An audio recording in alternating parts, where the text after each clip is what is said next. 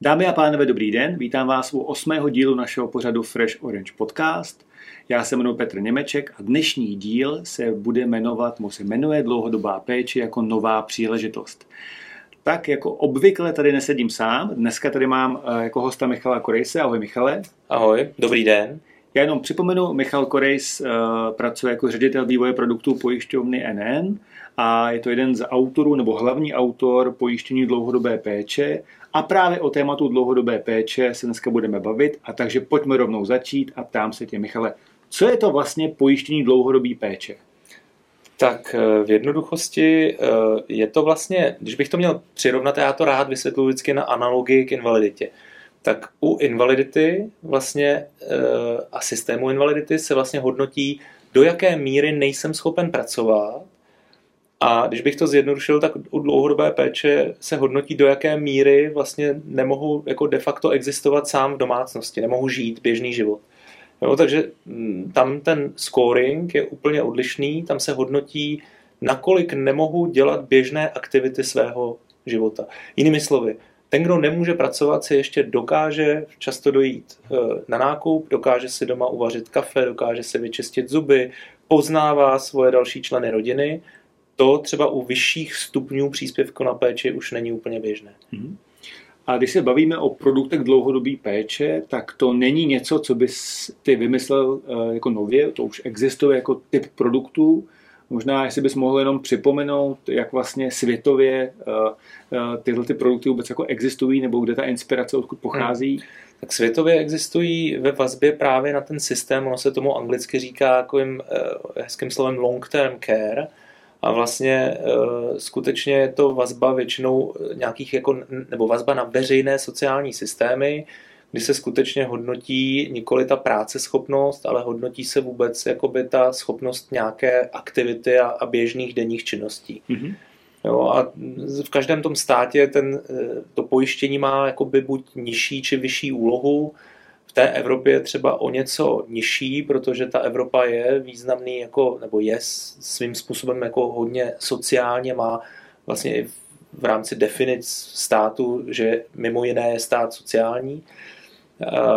A třeba zase ve Spojených státech, které jsou trošičku více jakoby liberální, tak tam, tam je prostě jako pojištění long-term care, té dlouhodobé péče, naprosto jakoby běžným produktem typu třeba u nás povinného ručení. No, my se k tomu za chvíli dostaneme, že možná ta situace se u nás bude taky rychle měnit, ale nebudeme předbíhat. Ty jsi říkal, že vždycky závisí od, u každé země, jak je definovaný.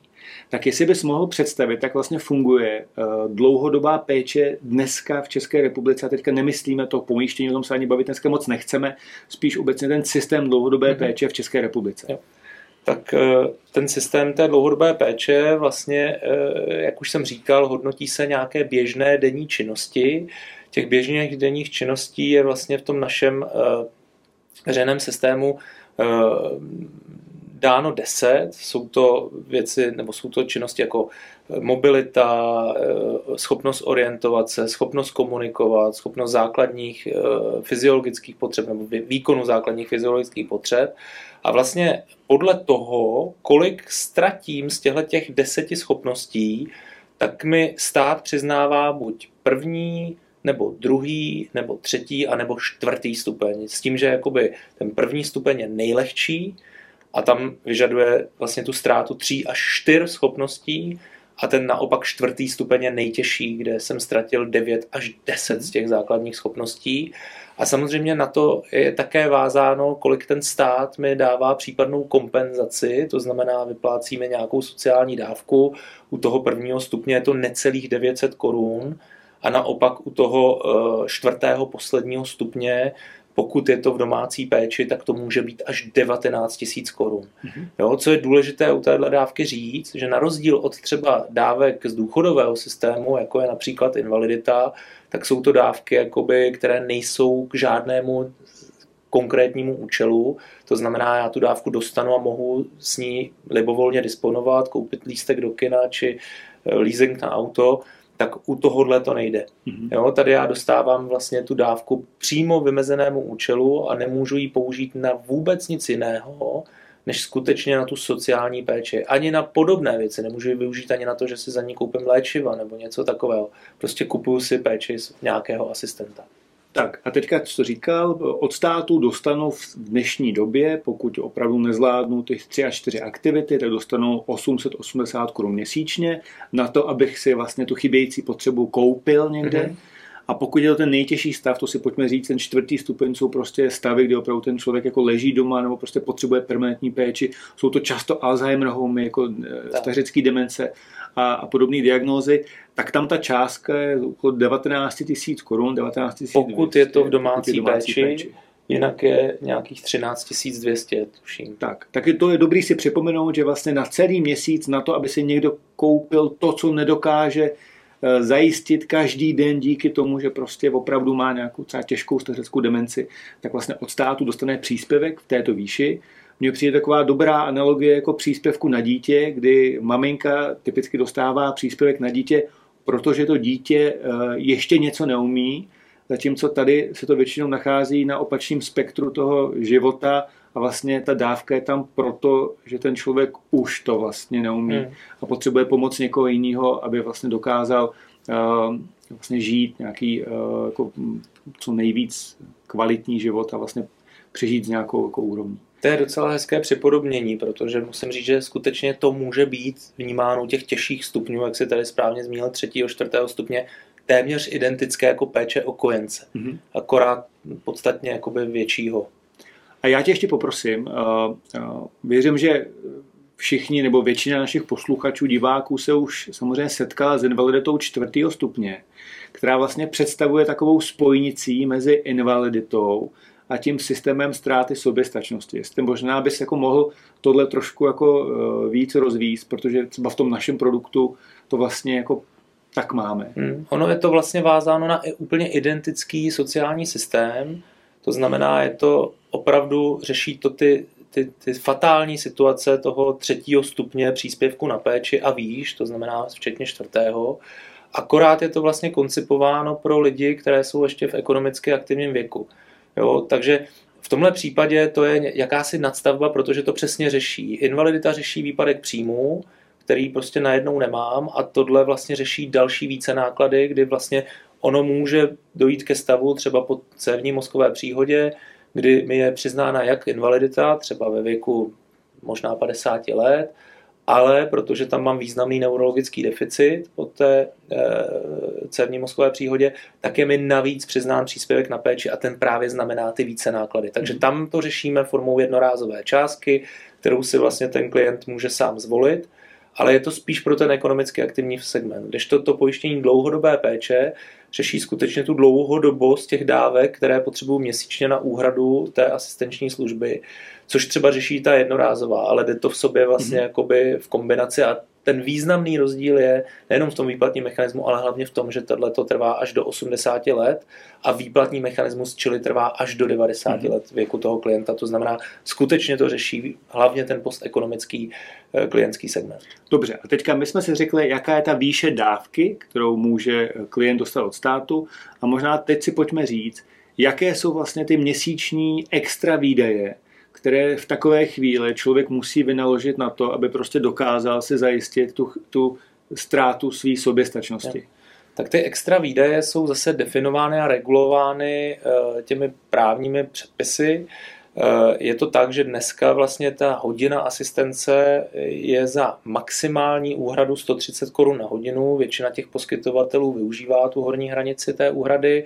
Je tam pak i třeba, pokud se jedná o pobytové zařízení, tak je tam regulována i strava a pobyt maximálně dvě stě korunami na den a, a sto sedmdesát korunami na den za stravu. Takže e, skutečně tam není jakoby libovolná výše. Pak je samozřejmě i otázkou, dneska máme celou řadu komerčních zařízení, kteří nejsou vlastně regulovaní poskytovatelé těch služeb, ale jsou to vlastně něco jako seniorské domy s nějakými doplňkovými službami a tam samozřejmě ty ceny mohou být i třeba vyšší. A když se podíváme, vrátíme se do těch, do té skupiny těch poskytovatelů, těch sociálních, těch sociálních služeb, tak skutečně se dostáváme někam na hranici třicet, třicet jedna tisíc úplně běžně. jo, toho, té potřeby. Dneska obecně, když se podíváme na analýzu, nakolik stačí vlastně ten příspěvek na péči k úhradě, tak se hovoří něco kolem čtyřicet procent. Mm-hmm. Jo, pak je tam třeba i nějaká úhrada ze strany jako dotací krajů, obcí a pak eh, hovoříme o tom, že zhruba dneska čtvrtina té úhrady mm-hmm. je skutečně na tom samotném občanu, na tom klientovi. Tak, ale dobrý doplnit, že tak jak to, proč my to dneska cítíme jako urgentní téma, tak není proto, co je dnes, ale proto, co nás bude čekat v budoucnosti a čemu se uh, nevyhneme. Nebo co nás může čekat může v budoucnosti, čekat. To je lepší, protože to často nás budoucnost hodně překvapí. To ano, ale já beru ty demografické změny tak, a tyhle tak, ty věci. Určitě. Tak, a já tě, Michale, teďka možná poprosím. Uh, teď jsme si řekli, co je to vlastně dlouho, pojištění dlouhodobý péče, prostě řekli jsme si, že když někdo ztratí schopnost pracovat, má invaliditu, když ten, ta změna je ještě tak velká, že nejenom, že nemůžu pracovat, ale vlastně nezvládnou se o sebe postarat,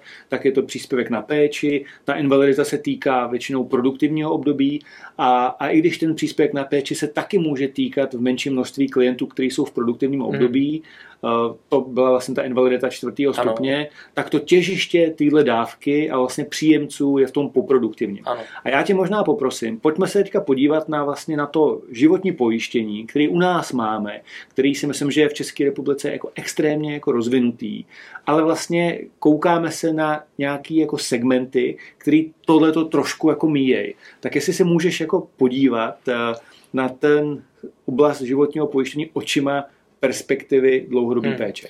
Tak očima perspektivy dlouhodobý péče, ono je to poměrně jednoduchý, protože těch segmentů jako není moc, když se podíváme na to věkové rozdělení. Máme tady jednak dětský segment, tam dneska, když se podíváme na jako rozdělení obyvatel podle věku, tak to hraně, atakuje nějakou hranici dvou milionů dětí, které jsou případný potenciál pro e, pojištění. Potom máme ten hlavní dospělý segment, který, e, řekněme, je ně, něco kolem čtyři a půl milionu obyvatel v České republice.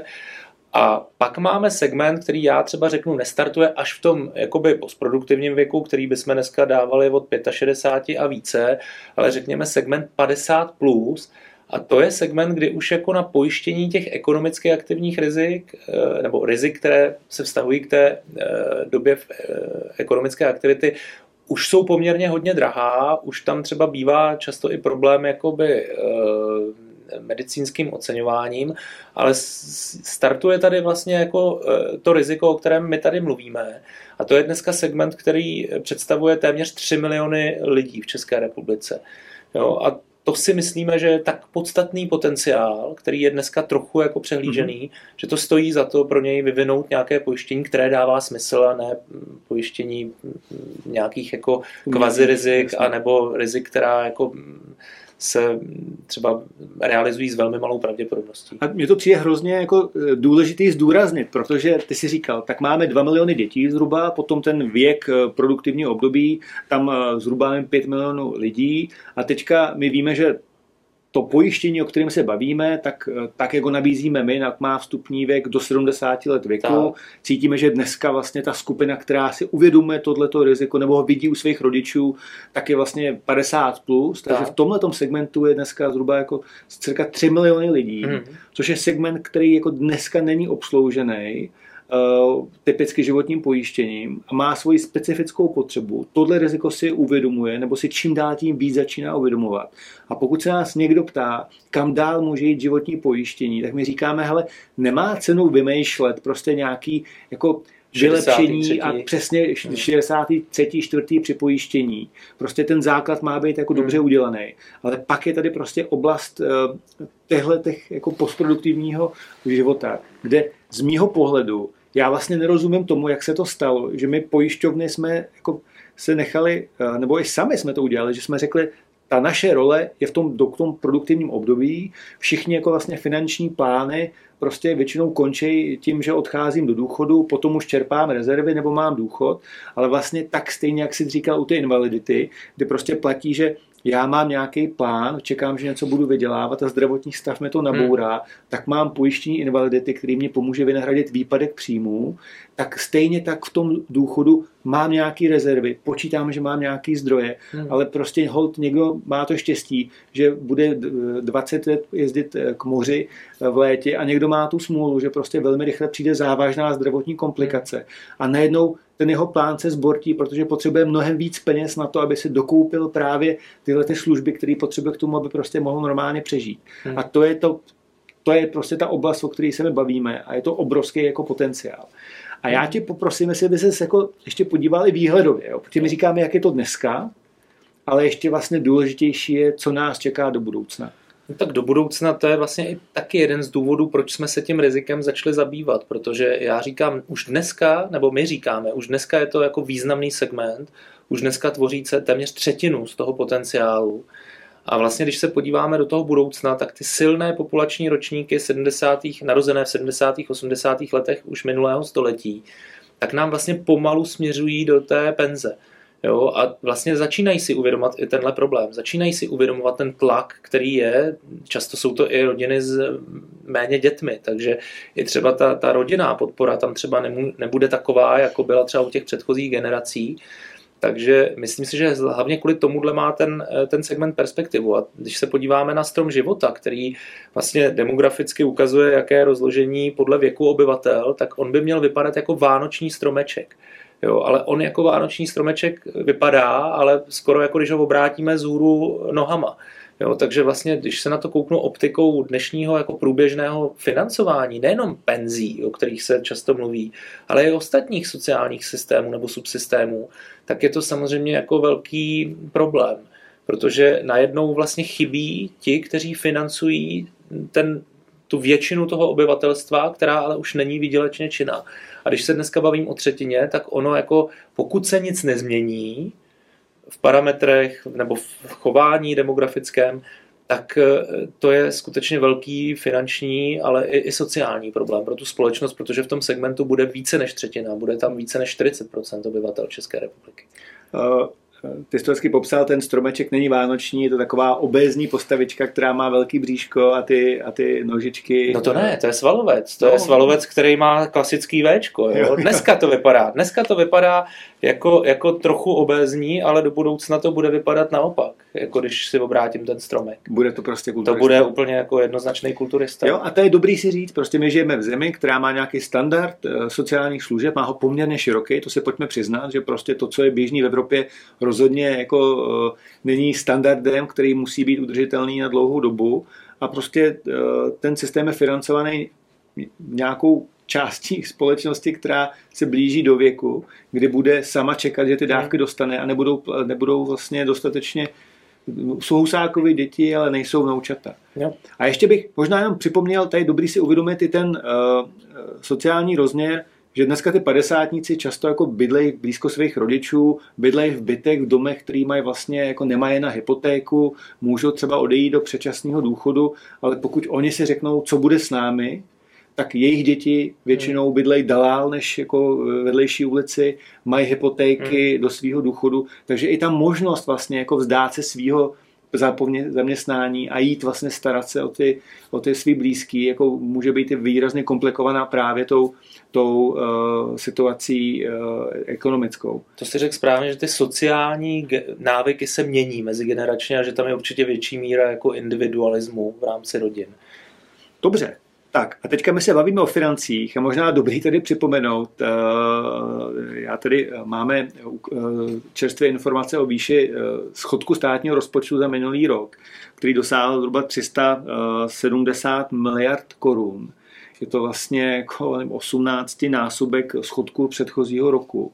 Takže pokud jsme tady, když jsme ten produkt poprvé zvažovali a bavili jsme o tom, že přijde tlak na veřejné finance, tak nikdo z nás netušil, že přijde něco jako covid.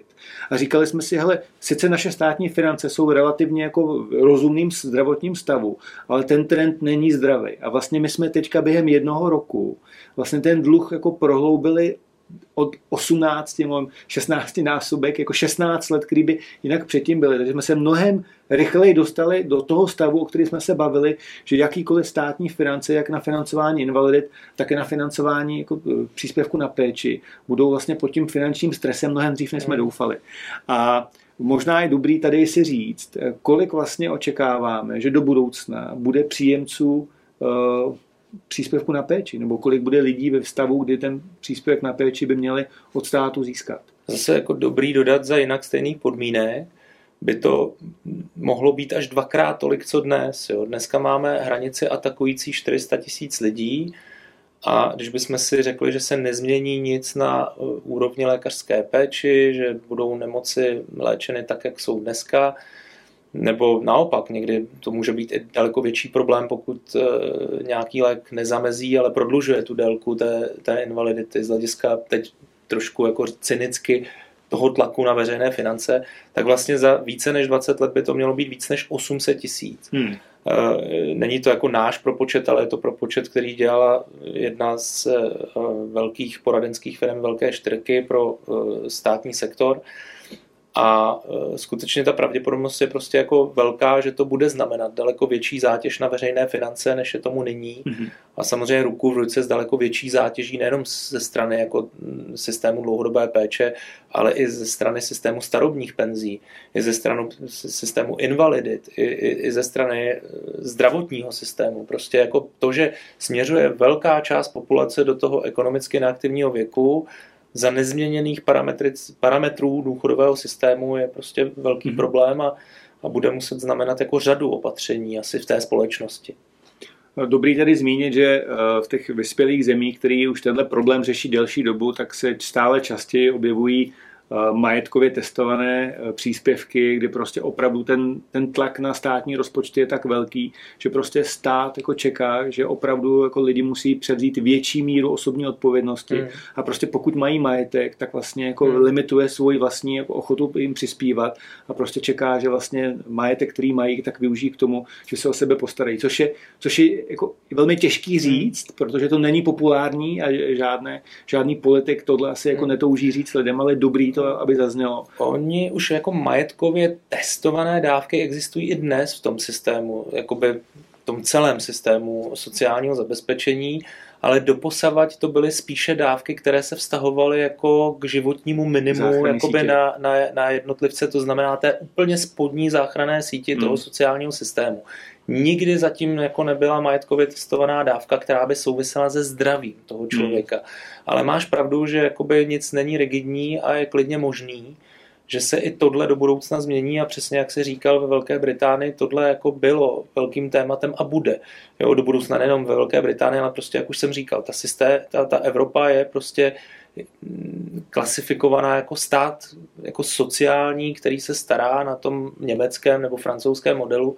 A prostě bude to znamenat tu větší zátěž veřejných financí a je klidně možné, že samozřejmě vedle zvyšování obecné daňové zátěže můžou přicházet i návrhy, že některé dávky prostě budou muset být, být majetkově testované. Já možná jenom posluchačům, kteří třeba teďka sedí a poslouchají nás u počítače, tak jenom doporučuji, ať se třeba zkusí sledovat do Google jako daň z demence, která vlastně jako před čtyřmi lety byla velkým tématem ve Velké Británii. Protože to dobře ukazuje uh, jako opravdu ty problémy, o kterých mluvíme. Uh, já bych ještě teďka chtěl jenom zmínit, že je dobrý uh, si uvědomit, že i v té společnosti se opravdu jako tohle téma jako čím dál tím víc lidí uvě- uvědomuje a mimochodem uh, skoro by jako čekám, že vlastně je to i velká role jako nás, jako, jako pojišťoven a současně jako vlastně poradců, aby dokázali lidem vysvětlit, že tenhle problém opravdu tady je velký, přestože se o něm nemluví tak, jak by se mluvit mělo. Protože čím dřív si to člověk uvědomí, tak to řešení je levnější, než když potom už ho vlastně řešíme uprostřed. A já bych jenom teďka jenom uh, připomněl, že jsme udělali minulý rok uh, průzkum, uh, kdy jsme udělali poměrně velký průzkum, který jsme opakovali po ne, předtím, no, jsme opakovali po roce dva tisíce osmnáct, máme výsledky za rok dva tisíce osmnáct a dva tisíce dvacet. A tam jsme se vlastně ptali lidí, jak se jsou ochotní jako pečovat o sebe, nebo uh, příspěvek za péči nebo své blízké. A bylo vidět, že během těch dvou let se výrazně zvětšilo množství lidí, kteří jako nějakým způsobem k tomuhle tématu nějaký stanovisko přijali. Jo, buď jako řekli ano, počítám s tím, že se budou o sebe starat, nebo mám na to prostředky. Když teda řekli, že na to mají, mají prostředky, tak se potom ukázalo, že to jejich očekávání je výrazně menší než ta realita, že to stojí víc peněz, než si lidé připustí. Ale to není obsahem dnešního tématu. A, ale rozhodně to množství, jako nevím, nebo o tomhle jsem nepřemýšlel, vlastně se výrazně snížilo. Prostě lidé uvědomili, že ta osobní odpovědnost se výrazně zvyšuje a prostě bude na každém z nás, aby jsme se nějakým způsobem to svý financování stáří zajistili. Jenom jako tam je, oni jsou ti lidé často tím konfrontováni s tou realitou životní, jo? Protože když jsme mluvili o těch jako změnách těch sociálních modelů, jako chování, tak si vezměme ty generace jako předtím. Jo? Dříve ta rodina startovala s tím početím třeba dětí okolo dvacátého roku. Jo? Dneska je to až třeba po třicátém, po třicátém pátém roku života. Dříve děti obvyklé bylo, že začínaly ekonomickou aktivitu v osmnácti letech. Dneska je obvyklé v dvaceti šesti a později, protože dlouho se připravují na to budoucí povolání. Takže dneska tady máme ohromnou sandwičovou generaci, jak jsi správně řekl, někdy jako pejorativně nazvanou Husákovy děti. A ta dneska vlastně žije v tom, že má doma jako pubescenty, který dneska můžeme klidně nazvat jako pubescenty až do toho dvacátého šestého roku. A vedle toho už mají rodiče sedmdesát pět plus, takže oni to v té realitě často zažívají. Jo, a ten, ten problém jako se bude prohlubovat, protože ty modely byly převzatý a dneska vlastně e, tak fungují ty, ty, ty jejich děti úplně obdobně. Takže proto si myslím, že, že si to ti lidé uvědomují, že ta míra jako jejich vlastní odpovědnosti je vyšší. Děkuju. A Michale, na závěr často vlastně zaznívá otázka, dobře, uh, ano, to téma chápu, je to potřeba, tak uh, proč to mám řešit formou pojištění? A proč, když můžu mít uh, řešení formou investice. Hmm. Takže pojištění versus investice v této oblasti. Hmm. Jestli by se s tím... Je to úplně stejné jako u čehokoliv jiného. Jo? Ty si můžeš úplně stejně říci u invalidity, že to nebudeš řešit pojištěním, ale budeš to řešit formou úspor, protože být invalidní do věku čtyřicet let je s velmi malou pravděpodobností. Jo? A ta se začíná zvyšovat postupně s rostoucím věkem. Úplně stejné je to u pojištění dlouhodobé péče. Ty si správně řekl, to riziko je tam celý život, téměř od narození. Ale skutečně ta křivka začíná významně růst po šedesátém roce a pak ještě daleko víc po, š- po sedmdesátém roce života. A kdybychom si to řekli i u té invalidity, tak bych musel spořit třeba deseti, možná dvaceti násobek částky, abych v relativně krátké době deseti, možná patnácti let jako si naspořil pojistnou částku, kterou teda potřebuju jako alternativu od pojištění, ale na to pojištění bych platil zlomeček té ceny. My jsme vlastně podobný příklad si zkoušeli u dlouhodobé péče u padesátníka do šedesáti pěti a na to, aby naspořil tu částku něco kolem dvou a půl milionu, by musel vlastně platit devět tisíc, naproti tomu úplně stejná pojistná částka. Proto pro ten vstupní věk padesáti až do osmdesáti let věku pojištění stála šest set dvacet korun, to znamená patnáctinásobně více a my vždycky říkáme, že vlastně ta vhodné je kombinovat oba dva přístupy. Pojištění není sebespásné, stejně člověk potřebuje daleko více nohou, ale je to prostě doplněk a, a k tomu by se takhle člověk měl stavět a vzít ho jako vodní doplněk s nějakou rozumnou cenou, kterou za něj platí. Jasně. Investice, všechno, co naspořím, to bude moje, čerpám to jenom já, ale musím platit mnohem víc peněz než uh, uh, na to pojištění a trvá to. Takže když se mi stane problém rychle po začátku nebo uh, po začátku spoření nebo investování, tak vlastně jsem neměl čas to vytvořit. To pojištění vlastně mi nabídne pojistnou ochranu okamžitě, takže vlastně ten rozpočet mám prostě k dispozici hned. Samozřejmě pokud budu mít to štěstí a nebudu tu dávku potřebovat, tak to pojistný se zase použije ve prospěch někoho jiného. Takže ten pojistný a investiční princip se krásně doplňuje. Mně se hrozně líbí, jak jsi to říkal, když invaliditu taky mám, přestože vytvářím jako rezervy, protože to je nějaká síť, kdyby se mi něco pokazilo. Stejně tak investice mám na to, aby si zajistil rezervy na důchod, ale tohle je vlastně jako pojistka pro případ, že ten můj zdravotní stav se zhorší rychlejc a já najednou potřebuji víc peněz, než jsem plánoval na svůj život. Určitě ano. Jenom ještě na závěr, jako že vlastně to není, že bychom parazitovali nějakým způsobem na systému. Zase za nás prostě pojištění je jeden, jedna z nohou a je možná až třetí v pořadí za rodinou, tím veřejným systémem, který je robustní. Rozhodně si nemyslíme, že je některak špatný, ale prostě ten tlak toho, jak se správně zmínil, jakým způsobem se, že i ten tlak těch veřejných financí prostě z toho činí doplněk k tomu všemu, co dneska vlastně se nabízí, ale rodina je absolutní základ.